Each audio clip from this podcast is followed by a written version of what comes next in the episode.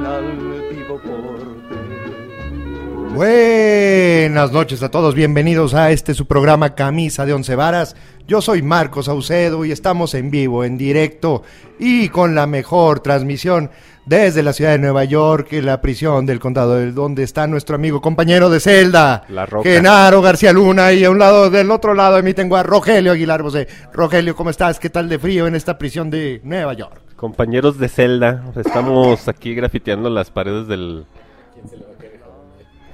Se le cayó a Genaro hace rato. Se Pero- le cayó literalmente. Se, se le cayó todo el teatro, cabrón. Entonces, pues ya hace rato está aquí encerrado. Desde antes nosotros, nosotros venimos aquí de visita. le trajimos cigarros, pero no fuma. Le güey. trajimos cigarrillos. Pero dice que nomás los contrabandea, que no fuma. Ups, qué gacho. Hoy tenemos un programa muy interesante. Vamos a hablar de los artistas mexicanos que vale la pena seguir, los artistas vivos que están dando de qué hablar en el mundo. Pues unos ni tan vivos, ¿eh? Bueno, la idea es que estuvieran vivos todos, pero como siempre nos vale madre y rompemos las reglas. También vamos a tener en la música a... Estamos escuchando a... ¿Cómo se llama este cabrón? Agustín Ladra, digo Agustín Lara, Agustín Lara, un, uno de los máximos representantes de los compositores mexicanos de la música mexicana. Y no tan mexicana, porque si te fijabas, a Agustín Lara le gustaba mucho toda la cultura española y hizo muchas canciones para, para la madre patria, como Madrid, como Granada.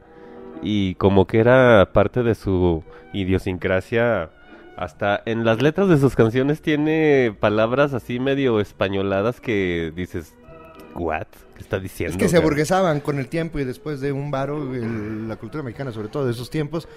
Y el primer todavía y el había una primer tendencia a españolizarse, ¿no? y uno de los lomos plateados más sugerentes que anduvo hasta con la doña acá. Anduvo hasta con la doña y, tiene unas canciones muy peculiares y muy interesantes que si en algún momento en la lista de los 300 programas que valdría la pena hacer, nos pusiéramos a analizar, por ahí tiene hasta unas dedicatorias algunas cuantas sustancias psicotrópicas específicas. Habría que hablar de, de Agustín Lara porque la verdad eh, tiene hasta una herida que también es muy peculiar dentro de su historia, eh, la música que hacía. Yo creo que un día hacemos un programa de Agustín Lara porque Por ahí del octavo aniversario Camisa Once Varas, después de que vayamos tachando todos los que vamos diciendo de por ahí algún día hagamos un programa, este... Vamos a hacer un programa de lo que algún día vamos a hacer. Vamos a hacer un programa del por ahí, algún día vamos a hacer un programa.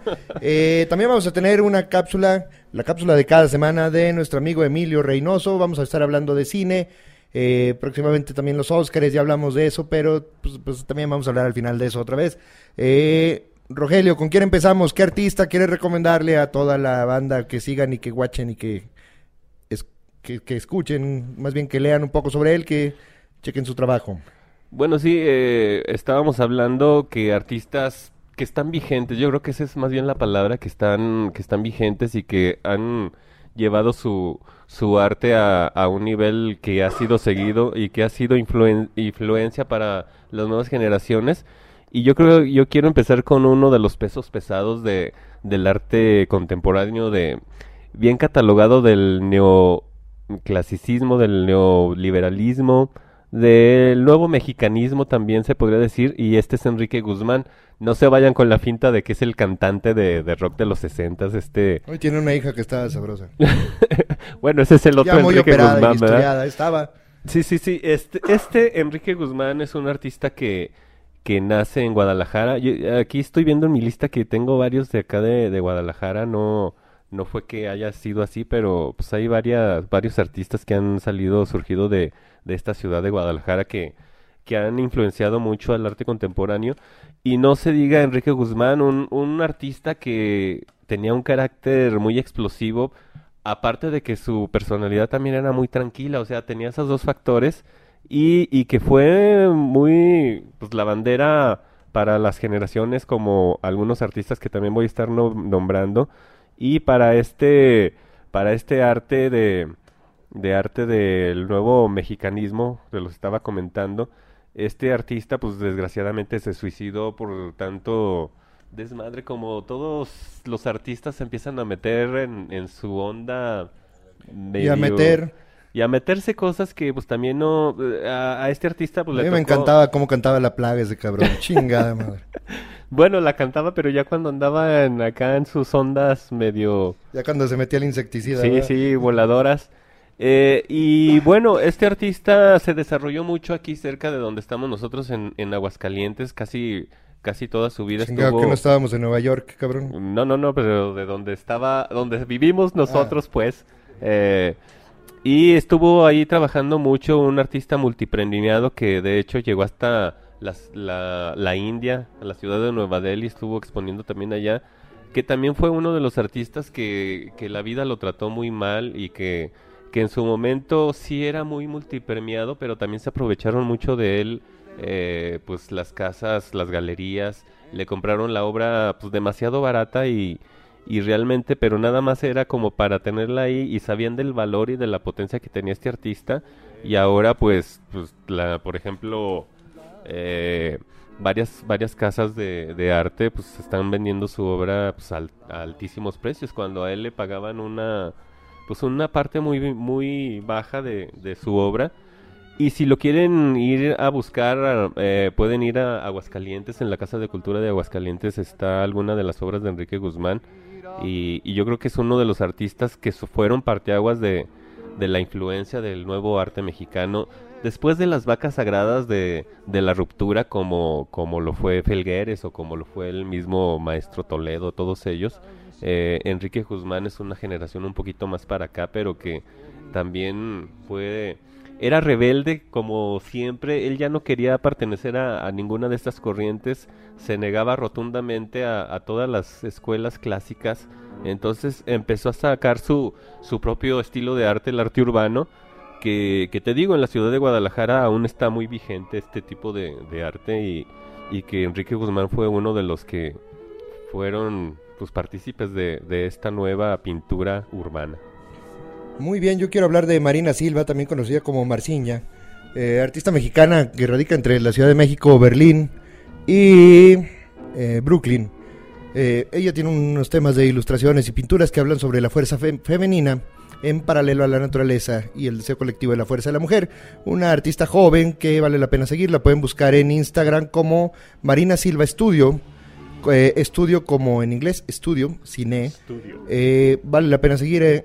Personalmente a mí me gusta su trabajo, los colores que usa, usa mucho, digamos, eh, en tonos monocromáticos. Eh, el trabajo, digamos, diferente, una, una vanguardia, digamos, el, el mexicano está trabajando hoy en día eh, en un gran nivel. Hay, hay un movimiento mexicano que está llamando la atención del mundo, que está abriéndose puertas y que muchas veces, o más bien, en nuestro país es donde menos conocemos a nuestros artistas. Marciña es una de, de los jóvenes mexicanos que más proyección tienen hoy en día a nivel internacional. Ah, muy interesante. Bueno, y siguiendo con esta tesitura, eh, yo estaba hablando primero de Enrique Guzmán. Uno de los que le siguieron mucho los Sí, pasos César Costa, cabrón. ¿o fue? César Costa. Bueno, ese, ese- era otro. Eh, Julio Galán. Julio Galán también hablamos hace poco de un poquito de Julio Galán. Hablamos un poquito de Julio Galán. Con esta pieza que surgió acá en Bellas Artes últimamente del Zapata. Y les comentaba que a un lado de- del Zapata gay estaba... no, bueno, no sé cómo se llama esa pintura, bueno, pero eso ya fue otro, otro tema. Y estaba una pieza de Julio Galán. Julio Galán eh, tuvo la suerte de, de conocer a Andy Warhol. eh, entonces fue muy influenciado también con el asunto de Andy Warhol y con uno de los monstruos de la pintura que últimamente pues nos dejó que es eh, Toledo. Eh, Julio Galán es de los primeros artistas que, que él dijo que era gay y que, que esa era su tendencia y que, que era muy respetable. Entonces todas sus pinturas a mí se me, se me figuran un poquito lo que hacía esta Frida Kahlo, que son una especie de autorretratos de lo que él sentía, de lo que él sufría. Y, y me encantaba hasta su personalidad porque lo demostraba muy bien y, todo lo que decía, todo lo que eh, estaba alrededor de él, pues lo, lo proponía muy bien.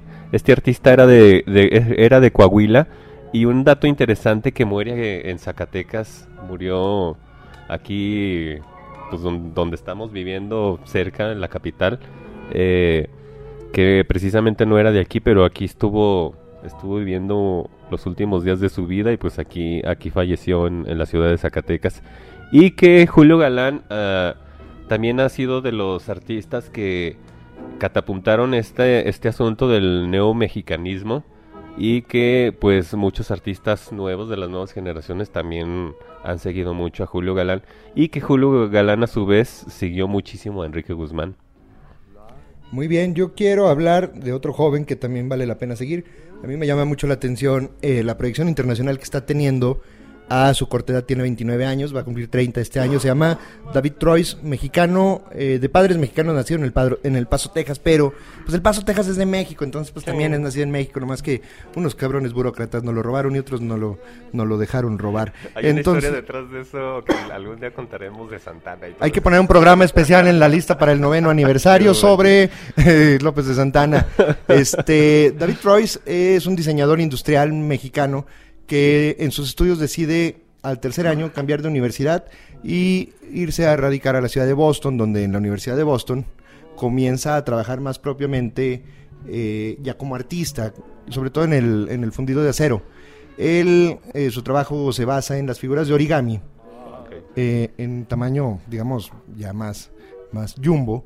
Eh, en Boston estuvo en el, en el Colegio de Arte de Massachusetts, donde se unió al equipo de fundición de metales y ahí fue donde fundió su primera pieza de origami en hierro, misma que se llama Rose, que fungió como vehículo para iniciar un camino de experimentación y práctica en la escultura. Hoy en día continúa en la Ciudad de México, eh, ha, digamos, ha variado un poco su experimentación en, el, en, las figuras de origami, eh, ha estado también trabajando con el barro. Eh, me llama mucho la atención su trabajo porque eh, digamos, sus, sus, piezas son empiezan con papel doblado en patrones geométricos, las va moldeando con barro y vaciados en resina con grafito, que es el último trabajo que presentó, eh, lo que dio un resultado de unas texturas muy especiales, en, en, cierta forma complejas. Y lo interesante de este trabajo no es solamente cómo convierte el origami en tamaño grande o jumbo uh -huh. y cómo lo, lo hace de cierto material rígido, sino cuando se conjunta con la luz y con el espacio en donde está, hacen cierto juego de sombras y, digamos, eh, los claroscuros que puede tener claro. y el reflejo que puede dar el, el origami uh -huh. eh, que, que, él va formando. Tiene 30 años, vale la pena seguirlo. De, David Troyes, así viene en Instagram también, Troyce.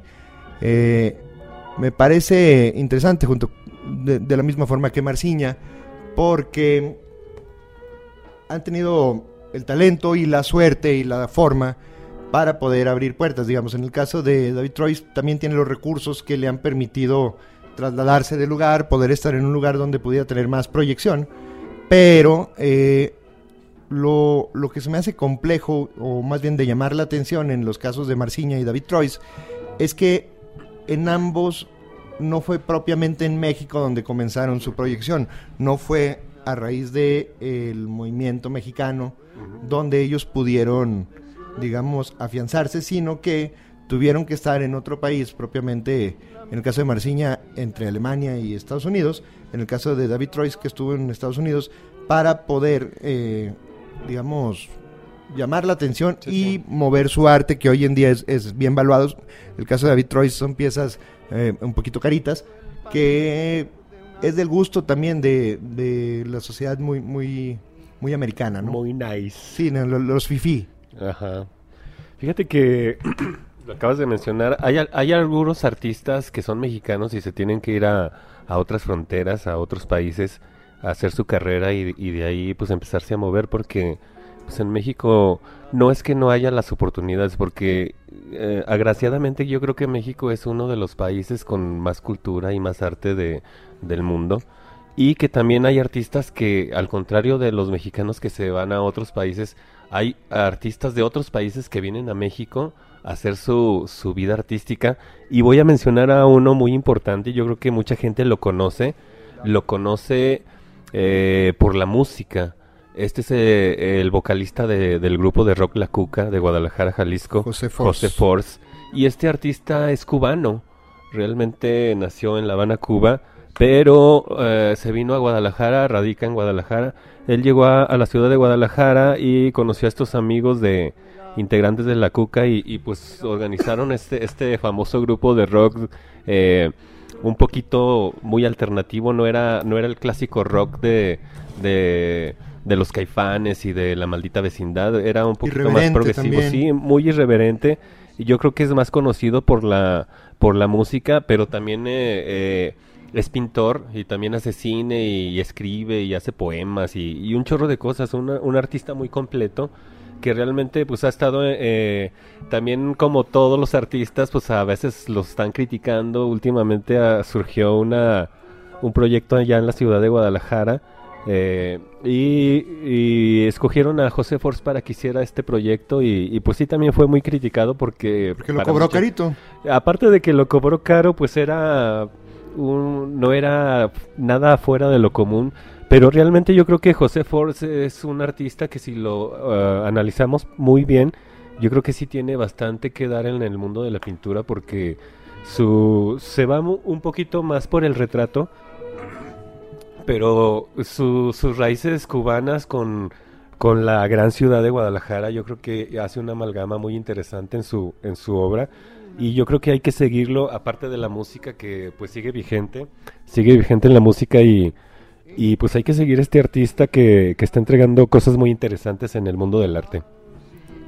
José Force, eh, que también, eh, digamos, olvidaste mencionar, José Force, después de la Cuca, también tiene su, su grupo, que Forceps, de hecho, eh, he podido verlos tocar un par de veces, y Sí. también eh, tiene un concepto muy, muy llamativo, que es su ópera rock, del doctor Frankenstein, ¿no? Donde es una ópera tal cual, que, que se mezcla como en una especie de, de obra de teatro, eh, donde el doctor Frankenstein se va, se van, van construyendo, ¿no? A Frankenstein, pero todo es musicalizada durante un concierto de José Force. Ese es un, digamos, algo que hizo muy interesante hace algunos ocho años que estuvo presentándolo, la ópera rock del doctor Frankenstein de José Force. Él tratado siempre de, de innovar un poco en su trabajo, ha, ha pasado de la música, el teatro, la ópera, la escultura, la pintura. Eh, un cubano que, que ya, ya es muy mexicano, de hecho Sí, sí. aparece en los promocionales del estado de Jalisco, eh, junto con varios artistas, algunos que ni siquiera son de Jalisco, pero él es uno de los principales promotores de Jalisco Sí, como claro. un destino turístico y como un destino nacional en varios temas. José Force, muy arraigado ya a la ciudad de Guadalajara, eh, con 25, 30 años, no sé cuánto tenga viviendo ya en México, Sí, sí, eh, muy identificado con, con la sociedad rock and rollera, pero también en el gremio de los pintores y escultores eh, se, se ha sabido ganar un nombre poco a poco. José Force estuvo en Zacatecas hace algunos años Sí, también, presen- presentó su trabajo, eh, que también vale la pena. en el y- Museo de Arte Abstracto Manuel es. Pelgueres. también está difícil ahí exponer, ¿no? No, no cualquier cabrón va y se para y, y la hace pedo. A veces sí, pues se le chispotea con uno que otro, pero este José Force vale la pena como artista, como músico, como director y, y creo que es, es de esas figuras polifacéticas que le hacen bien a la generación de artistas mexicanos, ¿no? A- aparte que José Force es un artista que es muy accesible, aunque se ve muy ruda su imagen. que- Muy emocional. Sí, sí, es, es muy accesible y, y- y si le hablas de las cosas que le interesan, pues no, ahí te puedes pasar horas platicando con él de, de este tipo de temas. Y también eh, ha colaborado en varios, en varios trabajos. Uno de los que más me gusta es el disco homenaje a Jaime Sabines. También tiene una participación Sí, junto con claro. varios rock and rolleros. Él se declara también un, un seguidor de Sabines y de la poesía de, del maestro Chapaneco, del que habría que apuntar para el décimo aniversario, un programa también algún día. Eh, yo quiero hablar de otra joven mexicana, apenas nacida en el 89, Ajá. es 29 años, sí, 29 años, no, 30 años ya tiene. Verónica Villarreal. Verónica Villarreal es eh, mexicana, nacida en Monterrey, Nuevo León, donde, donde se da el billete y también los codos, ¿no? Eh, a su corta edad es considerada una influyente en el mundo del arte. Licenciada en artes en la Universidad de San Diego y estudió arte en Barcelona. Hoy en día está, eh, más bien acaba de obtener su título en terapia del arte en la Universidad Nacional Autónoma de México y tiene una experiencia en diferentes disciplinas como dibujo acrílico y óleo. Eh, él se le distingue más que nada por su capacidad de retratar diferentes aspectos de la vida, temas y variedad de técnicas. Digamos que es un artista más de corte social, pero que también eh, como publicista, co- como, como los buenos artistas que se saben meter en la ilustración, eh, ha diseñado la imagen de marcas como Tequila Patrón, Liverpool, Mercedes-Benz, Aeropostal, Audi a nivel internacional, entre otras. Eh, es una mexicana de 29 años que para darnos una idea, fue la que diseñó todo el concepto de imagen, de cambio de imagen de Audi. Este, y también todo el tema de Mercedes-Benz para América. El Liverpool hoy en día tiene mucho de su arte en la temática que, que lleva la marca, pero también ha trabajado con diferentes fundaciones, ha hecho colaboraciones ya más enfocadas en el tema altruista, como Fundación México, Cambio de Juego, Comunidad Altruista y Fundación Integrarte, en las que participa activamente. Se considera un artista en ascenso y su obra, eh, aquí pude encontrar algunas a la venta, podemos ver que varía desde los 2.400 pesos, te puedes llevar una obra de Verónica Villarreal, que yo creo que es una buena inversión Sí, muy por, accesible. por el nombre de ella, por la edad, porque está en un proceso evolutivo muy, muy ascendente, porque en los últimos 10 años el crecimiento que ha tenido ha sido exponencial. Eh, una acuarela y tinta sobre papel que no tiene título de Verónica Villarreal de 14.8 por 21 centímetros está en 2.400 pesos, como también puedes comprar una obra, eh, eh, El Caos Perfecto 1 y 2, Perfect Chaos, óleo y acrílico con collage de 2 por 1.5 en 150 mil pesos en una digamos en, en un ofertón que están sacando entonces varía mucho Liverpool. varía mucho el trabajo de no no se vende su obra en Liverpool hay que aclarar que los temas que ha trabajado con estas marcas han sido únicamente de diseñar el concepto o la ilustración de ciertas campañas las marcas no promueven al artista ella se promueve de, de forma de forma independiente y sobre todo en la ciudad de Nueva York, que es donde se ha vendido más su obra. Su arte es- se considera vanguardista y, y ha tenido muy buena aceptación en, en varios, varias casas de, de- en galerías ¿no? a, ni- a nivel internacional. Su- me, me llama la atención la variación de precios que puede haber en su obra, desde 2.500 pesos, que si yo los tuviera, hay que hacer una cooperacha aquí para co- poder comprarlo. Digamos, es, es algo pequeño, el tamaño de una hoja de papel, eh, pero eh, me parece una buena inversión. Yo creo que Hasta sí. los 150, hay uno de 350 mil pesos que ya está vendido. Sí, tienes muchísima razón. Fíjate que acabas de dar un, una, un- una buena eh, tema. Eh, y yo creo que si pueden, eh, compren arte, arte de artistas, porque sí, es, efectivamente es una muy buena inversión. Y, es como una especie de bienes raíces la, el arte de artistas emergentes o de artistas ya un poquito más consagrados. Eh, si tienen la oportunidad, háganlo. Eh, el arte en vivo, el arte que hace un pintor y lo tienen en su casa, vibra por sí solo.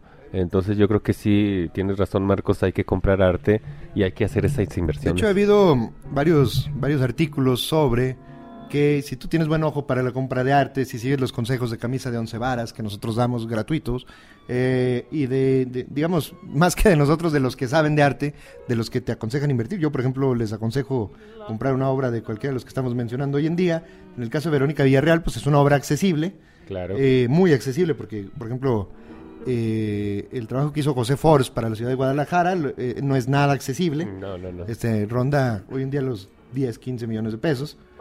Eh, pero hay varios artículos y vari- mucha investigación económica real sobre que llega a ser más rentable invertir bien en arte que en la bolsa o en acciones. Entonces, si usted sabe invertir en arte, yo, yo, yo creo que es una de las más inteligentes operaciones que usted puede hacer, porque una obra que hoy puede comprar usted en 10 mil pesos, el día de mañana, en unos 5 años, 10 años bien escogida, puede valer tres o cuatro veces claro. Sí, claro. eh, ese monto. Eh, el monto que original. Solo no hay que dejarse llevar por la apariencia, no hay que dejarse llevar por, por, el, por el glamour. Hay que tener un ojo muy, muy especial, seguir los consejos, las técnicas y sobre todo la evolución del artista, ¿no? Sí, yo creo que eso sería muy largo, pero bueno, ahorita vamos a ir a, un corte musical, pero ahorita que regresemos hablamos un poquito más de, de cómo elegir una pieza eh, para los principiantes, porque fíjate que es muy interesante. Eh, un- algunos puntos les vamos a, a comentar para que si quieren coleccionar arte sepan cómo empezar a coleccionar arte. Y vamos a una canción de Agustín Lara que se llama Amor de mis amores, Beto, ¿cuál es? Ah, la de Piensa en mí, una canción muy bonita ¿Le que... dijiste a Beto, amor de mis amores? Sí, pero no me hizo caso. güey. Y bueno, vamos a, a cambiar de canción, una canción que cantara e inmortalizara la gran Chabela Vargas. una canción de Agustín Lara que se llama Piensa en mí.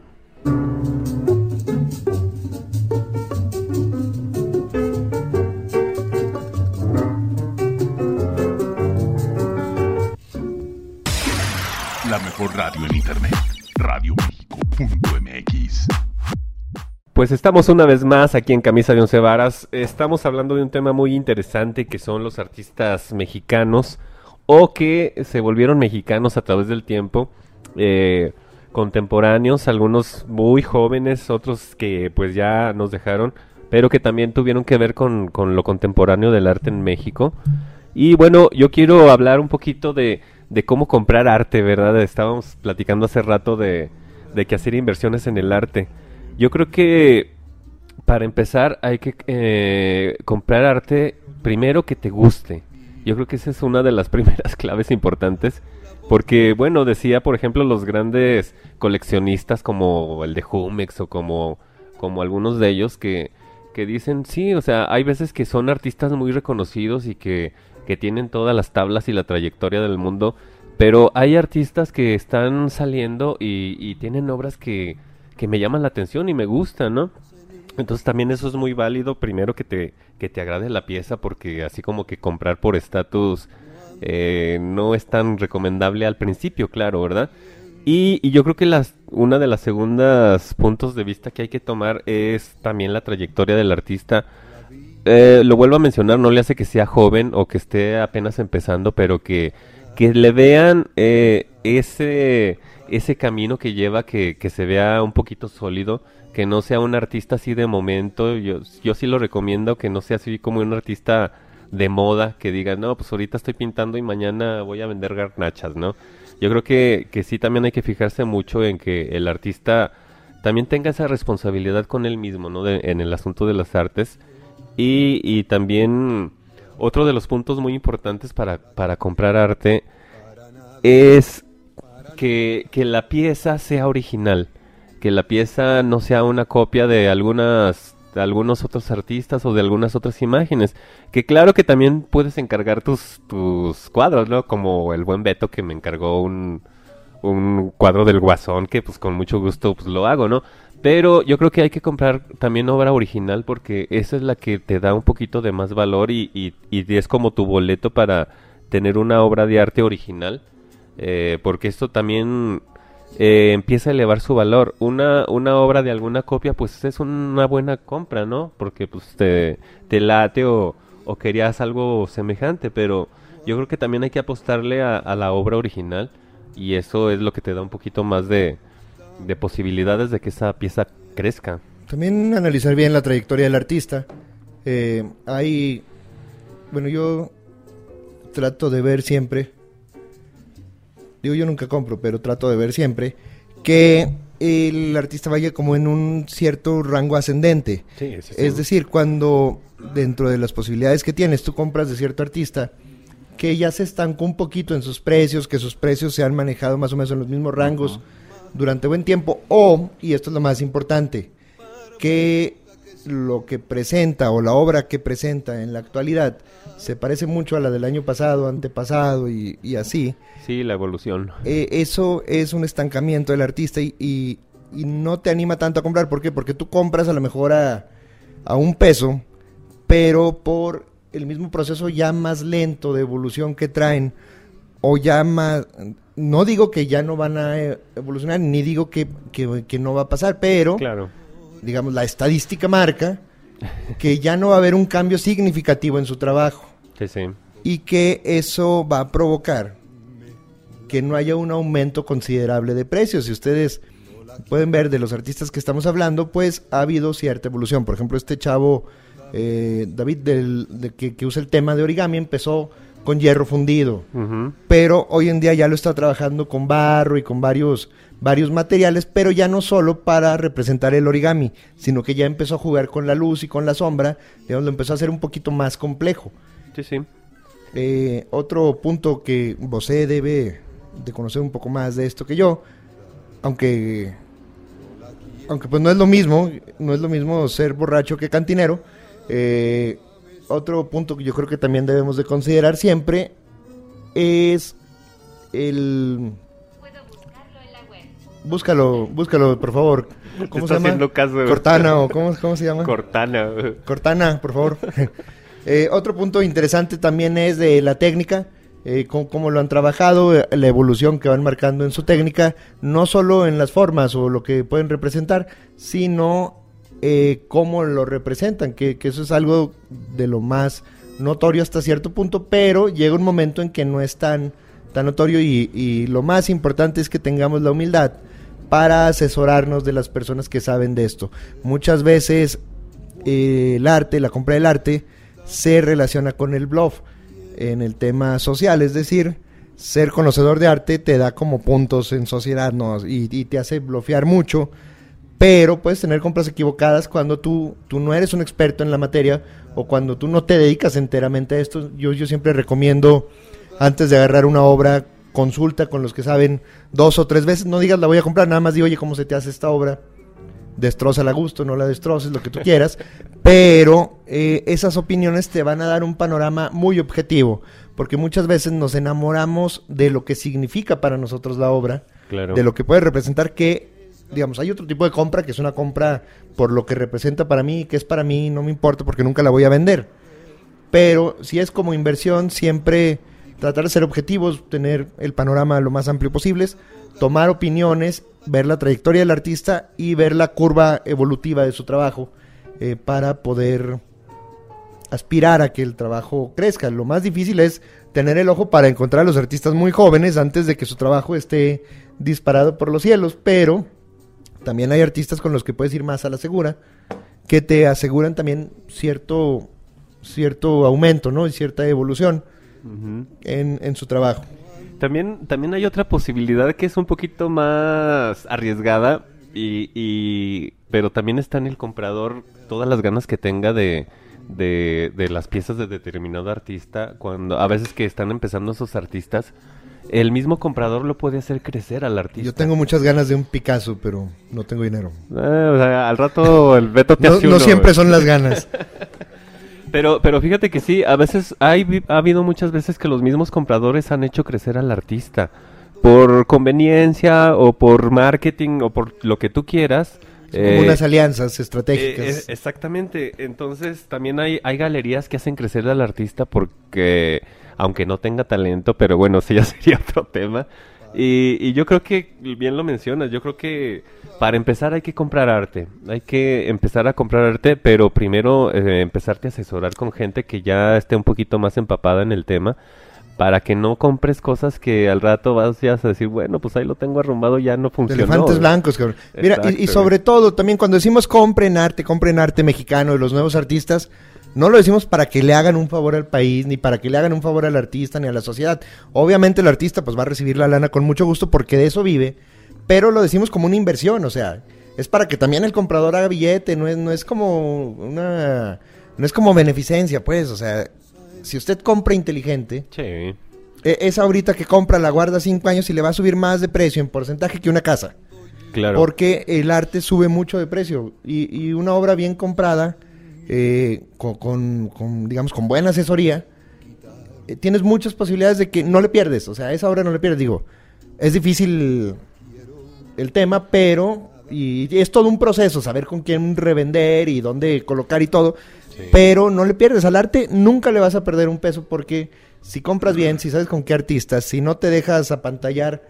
Ah, otro consejo que yo siempre doy es, si tú no conoces al artista, evita platicar con él antes de hacer una compra. Porque, porque puedes enloquecer o que... El mejor vendedor es el artista. Claro. Entonces te va a pantallar el verbo que pueda tener el artista, te va hasta a generar un vínculo y, y eh, va a ser difícil que no te saques esa obra de la cabeza. Eh, a final de cuentas, pues es como si le preguntas, decía War- di- dice Warren Buffett, que nunca le preguntes a un peluquero si, si te hace falta un corte de cabello. Entonces nunca le preguntes al artista que hizo la pieza si te conviene comprarla o no. Pregúntale a artistas que no tengan mucha relación con él, que no sean sus amigos, eh, que te asesoren bien porque en este caso el artista que hace la obra es el peluquero y siempre te va a decir que te hace falta un buen corte. Claro, claro. Y, y bueno, quiero mencionar también, aunque no lo tengo aquí en la lista, y alguien que nos ha estado acompañando últimamente, y cómo lo vamos a olvidar, al gran maestro que siempre nos acompaña en los programas, Y, y Maestro, sí. sí, sí, este, vamos a preguntarle al maestro, vamos a hacerle una llamada acá por, por mente psicodélica, preguntarle eh, él qué opina de las nuevas generaciones del arte. Maestro, ¿cómo está? Buenas noches, maestro. Bueno, estamos teniendo unas pequeñas fallas porque creo que está dando unos autógrafos ahí en Bellas Artes. Eh, maestro, ¿ya nos puede atender, maestro? Rogelio, ¿cómo estás? Mi, mi estimado amigo, querido amigo Beto, Marcos, eh, público conocedor del arte. Gusto, gusto en tomar la llamada con ustedes. Oiga, maestro, Maestro, esta- ¿cómo estás? Soy Marcos, ¿cómo está? Mu- muy bien, hijos, muy bien, muchachos. Oiga, maestro, estábamos hablando de, de cómo comprar arte para la gente que quiere empezar a, a- a coleccionar arte. ¿Qué, qué consejos le podríamos dar a, a ese tipo de personas que, que quieren empezar a comprar arte y que, que tienen sus nuevas casas y que empiezan a este asunto de las, de las nuevas artes? Yo ¿Qué creo que el tema es muy simple, Rogelio. No tiene pierde. La compra de arte es siempre ir a la segura, cómprenme a mí. Eh, no pierdan su tiempo. Ni siquiera eh, yo les mando una obrita, no sé cuál. Pero Papel. sí, a veces voy al baño y salen cosas interesantes. Yo conozco varios artistas que van al baño a pintar. ga. Yo voy al baño a hacer del baño. Eso, eso, eso, eso, maestro. Oiga, maestro, y estábamos comentando de algunos artistas nuevos de las nuevas generaciones eh, mexicanos. ¿Usted qué opina del arte mexicano de las nuevas generaciones? ¿O, o no se toma el tiempo de, de analizarlos, maestro? No, claro que los analizo, me gusta seguir su trabajo, su trayectoria. Estuvieron mencionando algunos que, a pesar de que no están a mi nivel, pues me gusta, me gusta estar informado de, del talento, ¿no? De, del talento juvenil, porque, mira, esto es como el fútbol, Rogelio. Tú puedes tener un delantero estrella, que en este caso yo soy Messi, pero tiene que haber fuerzas básicas. Tiene que haber jugadores de 12 años que están saliendo porque ellos me van a sustituir algún día. Y aunque no podrán llenar mis botines porque difícilmente habrá otro Messi, sí ocuparán esa delantera, ¿no? Sí. Y serán la vanguardia, como yo lo soy hoy en día del arte mundial. Ellos serán la vanguardia de su pueblo, o de su estado, o de su país. Está diciendo una, una alabanza, maestro. Alabanza al Estoy arte. alabando a estos muchachos. Oiga, maestro, este Marcos le quiere preguntar algo. A ver, Marcos, no seas tímido. Pregúntale algo al maestro. Sí, maestro, yo quiero preguntarle qué, qué opinión tiene para usted del arte que está generando Rogelio Aguilar. Rogelio, que siempre ha tenido una admiración especial por usted, que incluso ha trabajado en dos o tres proyectos internacionales muy interesantes, millonarios, eh, a su lado. Yo quiero preguntarle, eh, no sé si Rogelio se puede considerar su alumno o nada más su amigo, su aprendiz, su tutorado, su, su no sé, pero eh, ¿qué, qué, qué opinión tiene para usted la carrera? ¿Usted puede recomendar que inviertan, que no inviertan en él? Y eh, en su opinión, ¿hacia dónde está girando el arte, el arte fresnillense, el arte zacatecano, por así decirlo? Nosotros hoy en día estamos en Nueva York y no escuchamos nada más allá de las vacas sagradas zacatecanas. Eh, no hemos podido encontrar mucho trabajo. Eh, ¿Qué opinión tiene usted, maestro? Sí, Marcos. Eh, tu, tu pregunta me parece muy interesante. Eh, yo a Rogelio le tengo mucho aprecio, como su mentor que soy, porque yo lo encontré en las alcantarillas, Debajo de un puente. debajo de un puente. De hecho, cuando yo platicaba con Stephen, mi buen amigo, yo le conté cómo encontré a Rogelio con un impermeable amarillo, jugando con un barquito en un arroyo cerca de una alcantarilla. El famoso invertebrado andaba conmigo. invertebrado que aquí está así. No me interrumpas, muchacho. Eh, y eh, estaba cerca de que se lo robara un payaso, que después supimos que era un payaso violador. Eso. Eh, eso, le decían eso. Eh, pero Rogelio siempre ha sido un inquieto del arte. Obviamente, Inquietillo. inquietillo el muchacho. Sin el nivel para estar a mi nivel, por así decirlo. Pero con las ganas, con el entusiasmo de hacer el ridículo al aire cada viernes, ¿no? Como debe de ser. Como debe ser. Y la otra pregunta sobre a dónde va el arte zacatecano, yo creo que ya no puede ir a ningún lado después de mí. Yo soy el principio y el final, ¿no? El, El, yin y el yang. alfa y el omega, el camino, la verdad y la vida. Chano y Chon. donde todo empieza y todo acaba. Yo estoy más allá del bien y el mal. Yo puedo alabarme porque no es alabanza, es profecía, hijo. Mire, maestro, usted siempre tan interesante su- sus diálogos y todo lo que piensa. Yo creo que todos estos artistas deben de envidiarlo al extremo porque no, Yo también. no creo que vayan a llegar a, a su nivel casi, casi, No, yo tampoco. casi, casi Dios, no sé. Dios tampoco. Mm, Dios no es artista, muchacho. Pero lo creó a usted, maestro, ¿no? ¿O usted de dónde? Hay salió? un debate ahorita muy fuerte en los grandes pensadores filosóficos de quién creó a quién. Estamos entre Dios, un servidor y Chuck Norris. Eh, y los hermanos Almada, no se le olvide. No, yo creía a los hermanos Armada. muchacho. Ah, no, no. Entonces eh, son, lo son como la parte oscura, ¿verdad? Los, los Almada. eunucos. Órale. No, pues le agradecemos al maestro que, que nos haya tomado la llamada. Yo, sé- yo siempre sé que está Yo bien también me agradezco ¿no? mucho haberles tomado la llamada. Eh, siempre es un gusto poder hablar con ustedes. Y, y de todo corazón les digo que con toda la admiración del mundo, con todo el cariño, me escucho. Muchas gracias. Muy bien, pues vamos a, a otro corte musical con nuestro buen Vamos a un corte musical. Seguimos escuchando la música de Agustín Lara. Agustín Lara. Esto es Camisa de Once Varas y regresamos. Esta canción, una canción de Agustín Lara, yo creo que toda la música de Agustín Lara nos remonta a aquellos tiempos de, de las películas de blanco y negro, de todas estas menciones. Una canción que se llama Amor de mis amores, una canción que últimamente Natalia Lafourcade también eh, la volvió a retomar y le empezó a ir muy bien con esta canción a Natalia Lafourcade, Amor de mis amores. Vamos a escucharla.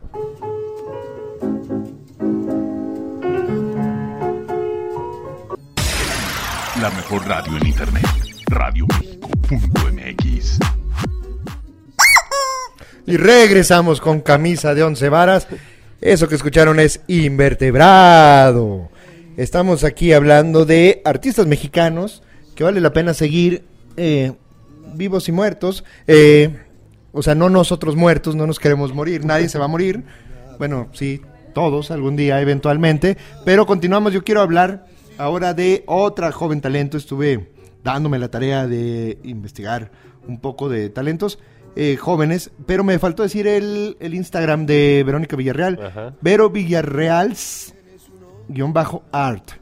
Eh, ahí está su obra, lo pueden encontrar. Tiene obra muy interesante, una temática social, una temática muy enfocada al, al trabajo de, de la sociedad desde todos los estratos. Y que a pesar de que nos podemos confundir por las marcas con las que ha trabajado, ella más bien es, es una artista más cercana a, a la parte social y a la parte, digamos, que, que rompe con, con, con- con el sistema. Eh, le, le hablo al foco, ¿sí? No, no nos estamos drogando, lo que pasa es que este micrófono tiene un foquito, hay una falla y tengo que hablarle al foco. Eh, no es crica, no estamos jugando esas cosas. San Andrés. No recomendamos el uso de esos productos. No lo recomendamos, aclaro, para nuestros Para amigos de que no Spotify. veten. Camisa de once varas no recomienda el consumo de la crica. Yo le hablo al foco porque es el micrófono. Que no nos, se ve- que no nos veten por enésima ocasión. Sí, ¿cuál es el medio que sí nos tiene vetados? iTunes nos tiene vetados. Vamos, hay que hacer una cadena de oración, Qué fresa. este, una marcha para que iTunes nos quite el veto, pero do- dos episodios vetados de tres que hemos subido. Es- eso es un orgullo para no mí. vamos que a hablar de que... Ahora, yo quiero hablar de Paola Estrella, eh, pintora que tiene tendencias emergentes y plasma sus obras, eh, digamos, emociones que, que vas adaptando en el proceso, que es algo, eh, digamos, muy, muy, muy trabajado por ella. Eh, utiliza el diseño gráfico como herramienta, esto lo vuelve muy interesante. Y hace aportaciones en la pintura y la fotografía, es decir, la mezcla que ella hace es un poco de diseño gráfico, un poco de pintura y un poco de fotografía para generar una obra de ella. Eh, Paula Estrella eh, la pueden encontrar como PY-star. Eh, a mí me parece una obra mm, ¿Aceptable? aceptable, no, buena, vanguardista, es- es- ofrece algo diferente que no, no es como el típico cuadro o un collage tampoco, es, es una artista joven que está abriéndose puertas eh, de forma interesante, pero que se atrevió también a innovar, ¿no? Y que es algo de lo que hablábamos, muchas veces el artista encuentra una zona de confort y dentro de esa zona de confort es su peor enemigo, ¿no? Entonces Paola Estrella ha logrado experimentar como diseñadora y se ha atrevido a hacer eh, mezclas muy interesantes. Eh, hay trabajos de ella que van desde los 7.800 dólares, eh, hay unos de 400 dólares, digamos, varía mucho el trabajo que ella puede tener. Vale la pena seguirla, a mí me gusta mucho su Instagram, he visto varios artículos de ella y en todos es, digamos, una tendencia más relacionada con lo experimental. También hace varios talleres para, para, digamos, talleres para jóvenes artistas. Eh, es una de la de la nueva oleada de artistas, por así se puede decir. Ha impartido talleres en, en varios lados de la República Mexicana y pues esto es sobre Paola Estrella. Muy bien. Bueno, yo aquí quiero hacer un paréntesis o abrir un paréntesis con mi siguiente artista.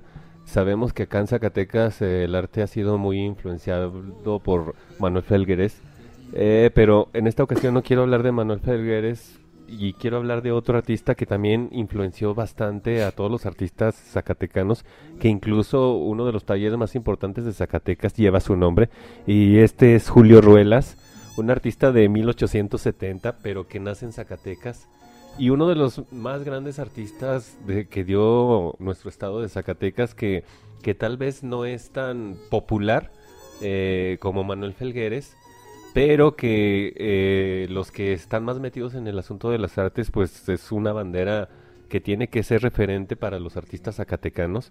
Eh, este pintor, grabador, ilustrador, eh, está catalogado dentro del simbolismo, dentro del simbolismo. Eh, este artista estuvo mucho tiempo en Alemania, yo creo que de ahí viene esa tendencia de- del arte clásico de, de Julio Ruelas. Y, y fíjate que este artista eh, está enterrado en Francia, en Montparnasse. O sea, eh, la magnitud que tiene Julio Ruelas, eh, eh, no nada más aquí en el estado de Zacatecas, sino también a, nivel nacional y, y a, y a nivel internacional. Y a mí sí me eh, lo tomé en cuenta porque yo creo que la gente que no lo conozca eh, y que le interesa el asunto de las artes, yo creo que es un referente que hay que conocer y que hay que tomar en cuenta. Últimamente eh, están buscando que sea un poco más reconocido y que sea más premiado por parte de, Zacatecas, ojalá y lo consiga.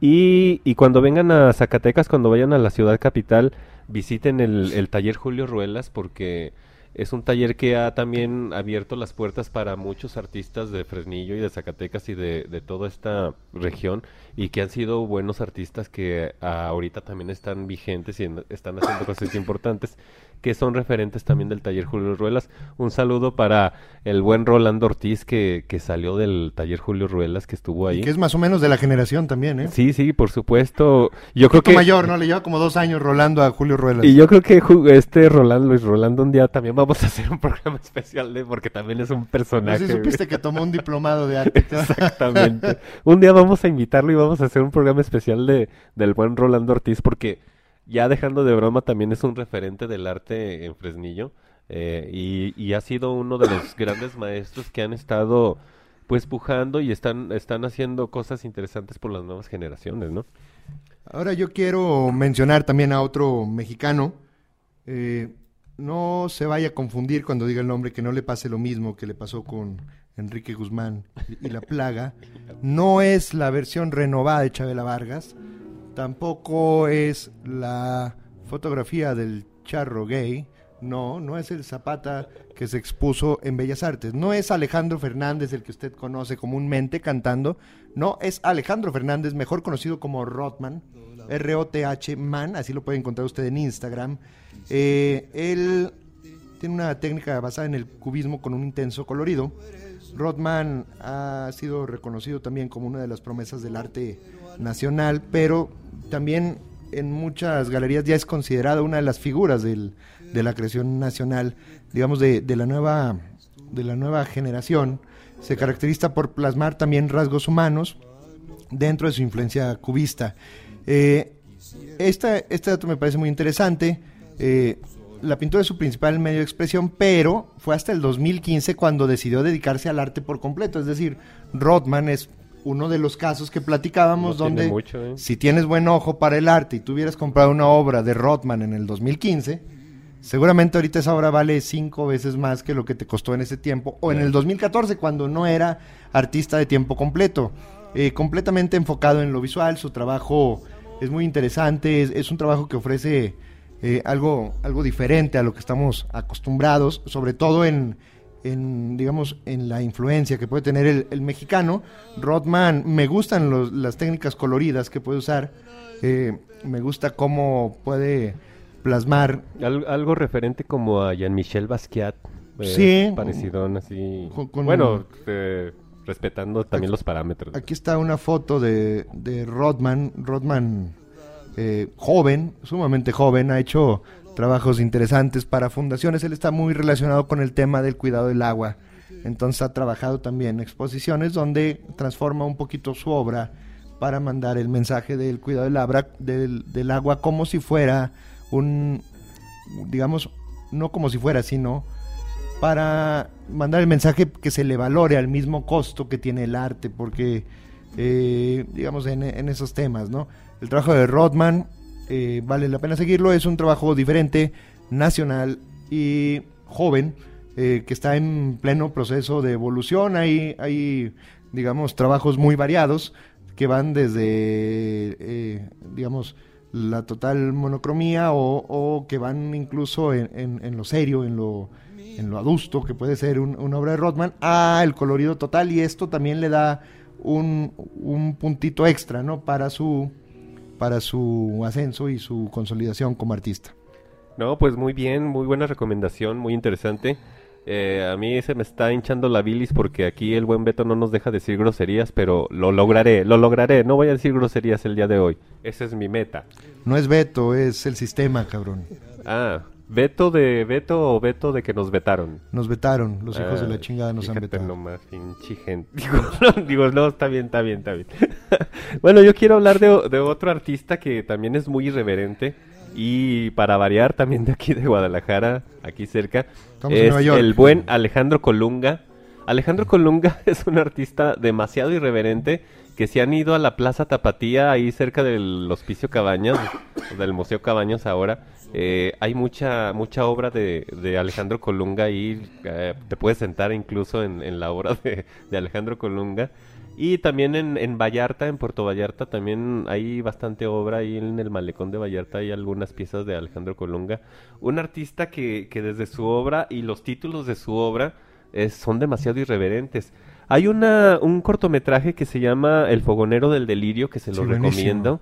Que está buenísimo. Y, el, y para variar también, y por eso estoy orgulloso, que, que el director es Gustavo Domínguez, un zacatecano, un, que es de aquí cerca de Fresnillo, Zacatecas, e incluso no sé si sea de aquí de Fresnillo, Zacatecas, pero sí es zacatecano, eh, el buen Gustavo Domínguez, que, que incluso tiene así como que eh, el perfil de, de Pedro Valtierra, fíjate. Sí, es del estilo. En alguna ocasión estilo, me eh. tocó conocerlo por ahí del 2012. Es un tipo muy agradable, de una Sí. gran conversación, muy sencillo. Eh, el Fogonero, el Delirio, es, es una pieza que vale la pena buscar. Y muy artística. Sí, ¿no? Se- sí, tiene, tiene un trabajo muy artístico, muy, muy diseñado, muy, muy estético. Mejor, este cortometraje, fíjate que es mejor que muchas películas que han salido últimamente mexicanas. De verdad se los recomendamos porque estéticamente y en la fotografía y todo lo visual es muy buen documental El Fogonero del Delirio. Eh, pues nos habla un poquito de Alejandro Colunga, eh, que también entra dentro de la fantasía eh, esta película, que es más que eso, pero sí, a los que les gusta el arte irreverente, pues les recomiendo muchísimo a Alejandro Colunga, que también es un referente en, en Guadalajara, en la ciudad de Tapatía. Eh, y mi siguiente artista, pues también es de ahí de, de Guadalajara. Ya me estoy brincando un poquito al, al que le tocaba a Marcos, pero yo los quiero enlazar porque Sergio Garbal, que también es de, de Guadalajara, Jalisco. El castigo era para vos, pero le tocó a los Sí, ya le- audífonos ya del Beto. tocó. Eh, sí quiero hablar de Sergio Garbal porque últimamente eh, ha estado subiendo su obra también, hablábamos del valor de la, del arte. Y Sergio Garbal es uno de los artistas que en lo personal a mí me, me llama mucho la atención su obra. Y, y la última obra que ha estado haciendo, que ha estado presentando se me hace muy interesante. Y ya es un artista que ha estado saliendo mucho... eh, cuando decide un poquito meterse más de lleno al asunto de las artes, eh, como que vacía todo lo que él tenía que decir y, y creo que atinadamente lo logra. Hace poco también estuvo en Zacatecas en una exposición y, se los recomiendo bastante los que les guste mucho la pintura un poquito más matérica como como plastosa, eh, aunque, aunque son temas muy comunes, eh, también se vuelve muy fantástico por toda esa materialidad y por todo ese desenfado que hace de, del trazo, que no se compromete con el terminado, sino que el mismo trazo interminado hace que hace que la pieza valga por sí sola. Hay veces que ves el rayón que todavía no lo termina la pieza, pero ese rayón también le da mucho carácter a la pieza. Muy bien. Eh, yo ahora quiero hablar un poco de Elías Zacarías, eh, artista plástico digital y autodidacta. ¿No es albur? No, su segundo apellido es Blanco de la Colina. Ah, Eh, no, sí es albur. No, en su obra deconstruye y reconstruye imágenes a través de trazos y colores. Eh, refleja un movimiento cíclico. Eh, le gusta mucho el tema, digamos, por los mandalas, Ah, eh, mezclados con una onda muy psicodélica y el uso de las imágenes de animales. Básicamente, y él describe que su búsqueda en el arte es eh, expresar lo indescriptible. Me parece un, un tema interesante en cuanto al diseño. Sí, sí, Eh, sí. Es un artista muy enfocado en el diseño, eh, vanguardista, le, digamos, es, este creo que es, es del tipo de artistas muy, que, que pueden ser muy populares, digamos, porque es un arte muy, muy, Muy adaptable. muy adaptable, ¿no? A toda la sociedad, en todos los estratos.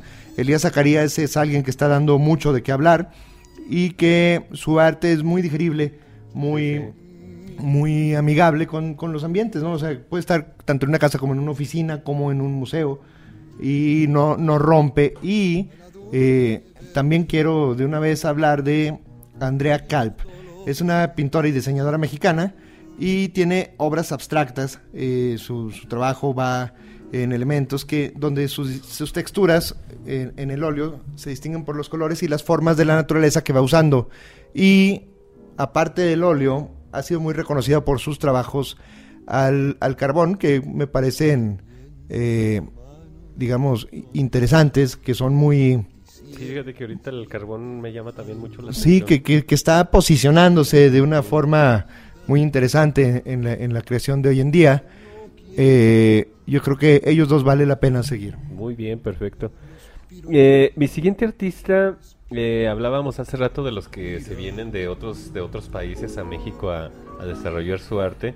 Y, y es el caso de Jordi Boldó, que nace en Barcelona, pero se naturaliza mexicano. Y él habla, y cuando lo vemos, que vemos algunos de sus pláticas, de sus documentales, eh, nos envuelve mucho su amor por México, porque te habla con una nostalgia de, del México del que él vivió, porque pues es un artista ya grande que nace en el 52 eh, y que su familia pues se tuvo que venir refugiada de, de los problemas que hubo en España no hace muchos años.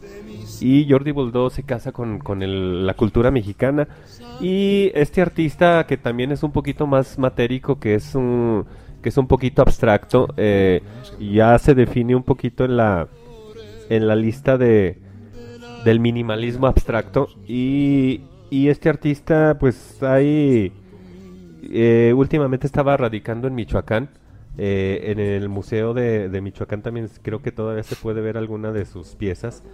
Eh, el arte de Jordi Boldó eh, a mí me llama muchísimo la atención porque varios artistas que yo conocí al principio que me empezaron a llamar la atención eh, pintaban un poquito como lo que hacía Jordi Boldó entonces algunas personas también me lo recomendaron y cuando vi las piezas de, de Jordi, eh, también me transmitió eh, toda esa paz y todo eso que quiere decir dentro de su pintura, que también no es tan comprometida, que lo hace muy infantil, eh, pero ese infantilismo que, que implica en su, en su obra te da esa paz como que muy necesaria para, para la gente que le gusta el arte en ese sentido, ¿no? Muy bien, y yo por último quiero hablar de, y, y digamos, no podíamos hacer este programa sin hablar también de dos, tres buenos amigos, paisanos y, y queridos compañeros, compañ- compañeros de, de- este, de este andar eh, eh, tan, tan tenebroso y, y de este via crucis del arte que se vuelve México, eh, yo quiero recomendarles con, con toda la seriedad del mundo la obra de dos, dos pintores fresnillenses y un fotógrafo que sin duda alguna son inversiones buenas, pero que también son, bueno, el fotógrafo fresnillense Pedro Valtierra obviamente ya es reconocido a nivel mundial, es considerado uno de los mejores fotoperiodistas de, del mundo, ha ganado premios eh, de todo tipo en el país, Y aparte muy comprometido con su tierra. comprometido con su tierra, con el apoyo a los artistas, con la generación de talento, nos ha apoyado en varios proyectos, Pedro Valtierra es el estandarte de los artistas fresnillenses, es, es el que te abre la puerta, el que tú le tienes que proponer un proyecto y siempre va a tener el compromiso de regresar a su terruño, de creer a su terruño y de siempre abrirle la puerta, contestarle la llamada a, a- a sus paisanos. Pedro Valtierra hoy en día es el propietario y director de Cuarto Oscuro, una de las revistas más prestigiadas de fotografía, de fotoperiodismo a nivel nacional. En el nacional, sí. Y eh, entre sus premios se encuentra el premio Rey de España, que es uno de los más, más importantes, que se puede tener varios premios nacionales de periodismo para él y para su agencia de fotografía. También quiero recomendarles a un buen fresnillense que hace ya varios años, eh, por circunstancias de, de su preparación, de su educación, tuvo que estudiar eh, fuera de Fresnillo. En, en ese tiempo me parece que estuvo... Ah, no me acuerdo dónde estudió la pinche universidad, pero luego ya se fue a la maestría y estuvo en el doctorado en Londres, donde fue perfeccionando su técnica. Es un doctor en paisajismo, me parece. eh, muy, muy, Inglaterra. muy, muy aplicado en este tema. Me refiero a- al artista Cruz Gali, fresnillense también, también muy arraigado. No, no puede venir tan seguido, no, no, no, no le da también la, la oportunidad. Por la distancia, él radica en la ciudad de Veracruz. Cruz. Gali tiene un, un trabajo muy enfocado al color y, y a la armonía de los colores, pero en acuarela. Eh, uno de los últimos trabajos que vi, muy influenciado también por, por la onda de los niños, de, de, Y por de el la, sur, donde la está familia, el, el sur, aunque en, en el trabajo que está, tra- que está haciendo hoy en día, que no ha expuesto formalmente, ya está trabajando con colores más terrosos. Eh, también él quiere mencionar que es como un cambio en, en su vida que, que está plasmando ahí. Y por último, quiero recomendar a Enrique Barajas Pro. Enrique Barajas Pro, que para mí es un sensei de los eh, jóvenes. Bueno, ya no es joven el cabrón, pero. eh, del- traga años. pero es que si ustedes lo vieran, tiene como, como cuatro. Como este, seis y es medio. como un- es, es tan pequeño, pero es un grande del arte, Claro. es un gran artista, un estudioso. eh, su vida transcurre alrededor de su creación, tiempo completo se dedica a esto. Enrique Barajas Pro ha sido Es como las crisálidas, es Enrique. Se, se pierde 40 años y Sí. sale joven otra vez. Sale joven. Él, él duerme en una cámara criogénica para no arrugarse y tiene un pacto con Dorian Gray. Él le da juventud a Dorian Gray. Él Es- fue el que pintó la pieza de él fue el que Gray. pintó la pieza de Dorian Gray. Enrique Barajas Pro eh, ya ha sido reconocido por Milenio como uno de los 50 artistas jóvenes mexicanos con más proyección a nivel mundial. También eh, ha sido entrevistado por Abelina Lesper. Abelina estuvo en, en la ciudad de Fresnillo, en la casa de Enrique, este, entrevistándolo. Eh, es un tipo muy, muy introvertido. Sí, no lo vas a ver nunca dando una entrevista. Eh, en dos, Se tres, esforzó, dos, tres proyectos nos acompañó a las entrevistas. Enrique, ¿cómo estás? Bien. ¿Qué nos puedes hablar de esto? Aquí dejo a mi amigo Bosé que les platique. Sí, yo no. Y eran todas las palabras. Enrique es así, pero es un artista de tiempo completo. eh, vale la pena seguirlo. Y mi favorito de todos, y no por eso el más bueno, eh, me refiero a mi compañero conductor Rogelio Aguilar. El Bosé, sigan la obra de Bosé, que lo pueden encontrar también en Instagram como Arte Total. Eh, Rogelio Artes Visuales. Rogelio Artes Visuales se ha abierto las puertas poco a poco. Ser artista en México está cabrón, pero ser artista en Fresnillo está de la chingada. Entonces, sigan su trabajo, sigan el trabajo de estos artistas nacionales que les hemos estado mencionando. Algunos ya no necesitan recomendación, algunos otros ya cuajaron bien en lo artístico, otros en lo económico, pero eh, siempre es bueno que el mexicano sepa lo que está haciendo otro mexicano para que de esta forma podamos eh, llevar el estandarte bien puesto y no tener que hablar de otros cabrones, saber que lo que tenemos aquí está chido y vale la pena. Y bueno, para cerrar ya este tema de camisa de once varas, eh, agradecer al maestro que, que nos tomó la llamada, eh, a los que se atrevieron algún día vamos a hablar ya más de consejos de compra de arte y la chingada. La verdad es que no sabemos tanto. Y Rogelio, ¿cómo quieres cerrar este tema para eh, pasar ya y dejar el espacio para la siguiente cápsula que va a ser con Emilio Reynoso? Vamos a hablar sobre cine. 5 o 10 minutos que le quedan al programa. Rogelio cierra el Sí. tema en un minuto. Sí, yo, yo quiero nada más mencionar a Kikis 1313, que es una ilustradora de Querétaro que, que me gusta mucho su, su ilustración. También una. Kikis Mayazo, ¿cómo se llama? Kikis 1313. Se llama Lucía Ferrer, pero se hace llamar como Kikis 1313, que, que me encanta su ilustración. Una ilustración que para lo que ella plasma en su perfil es una ilustración muy difícil, muy fuerte. Yo creo que de las mejores que he visto en México, me atrevería a decirlo. Y yo quiero cerrar con Rafael Cauduro, que, que este es, ya es un monstruo de, de las artes en, en México, eh, que últimamente pues está muy enfermito ya Rafael Cauduro. Pero quiero mencionar eh, su mural más famoso que, que lo hace en la Suprema Corte de Justicia. Eh, lo hace la Suprema Corte de Justicia, se llama Siete Crímenes más Uno, que les recomiendo si van a, a la Suprema Corte de Justicia, entren donde están las escaleras y vean el trabajo de Rafael Cauduro y los va a impresionar. Un artista que tiene todas las tablas del mundo y que, que hasta su misma casa en Cuernavaca, Morelos, eh, haz de cuenta que es un museo muy eh, matérico porque a él le, le encanta hacer las cosas matéricas. eh, destruye las paredes y la, la destrucción misma, qué padre, la destrucción misma hace parte de la pieza de Rafael Cauduro, que su mismo carácter lo, lo hace muy fuerte. Incluso cuando le pidieron este mural, Siete Crímenes, eh, de la Suprema Corte de Justicia, eh, él se atreve a, a criticar al mismo sistema dentro de... O sea, les vende una crítica y ellos se la compran. O sea, ¿hasta dónde llega la, lo mágico? No, y manejó la independencia del artista sobre el comprador, que eso es muy importante. Eh, muchas veces el comprador quiere manipular, en cierta forma, el mensaje que quiere llevar un artista. En este caso, eh, la talla de Rafael supo imponerse. Y por último, ya para pasar a la cápsula de Emilio, la verdad es que... Tenemos otros tres días No, para seguir ya hablando. por último, porque luego el programa de Spotify se nos alarga mucho y tenemos problema con el conteo de las reproducciones. Eh, quiero mencionar a Lucila Muriel, se me estaba pasando, fotógrafa, eh, todo su trabajo viene en blanco y negro, porque es la forma en que ella, eh, ella percibe la vida. Eh, un, un tema mucho que tiene que ver con la elegancia, la seducción y la tristeza. Eh, vale la pena seguirla. Lucila Muriel, eh, no tengo aquí cómo la podemos encontrar en Instagram, pero tiene su propia página que es lucilamuriel.com. Y esto fue Camisa de Once Varas. Muchas gracias a todos.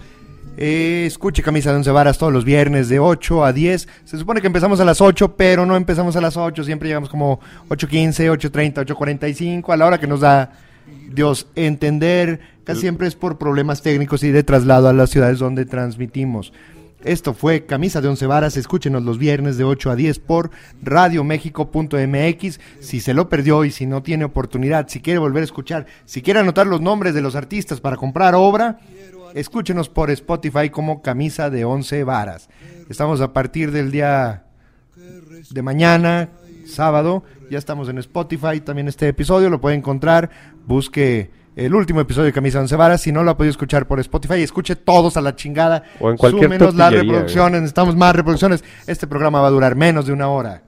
Igual nos pueden En encontrar en cualquier tortillería, no hay bronca. ¿eh? Nos compran por kilo. Nos puede encontrar en su puesto de revistas más cercano. Bye, nos vemos pronto. Y en los videoclubes en el área de cine porno.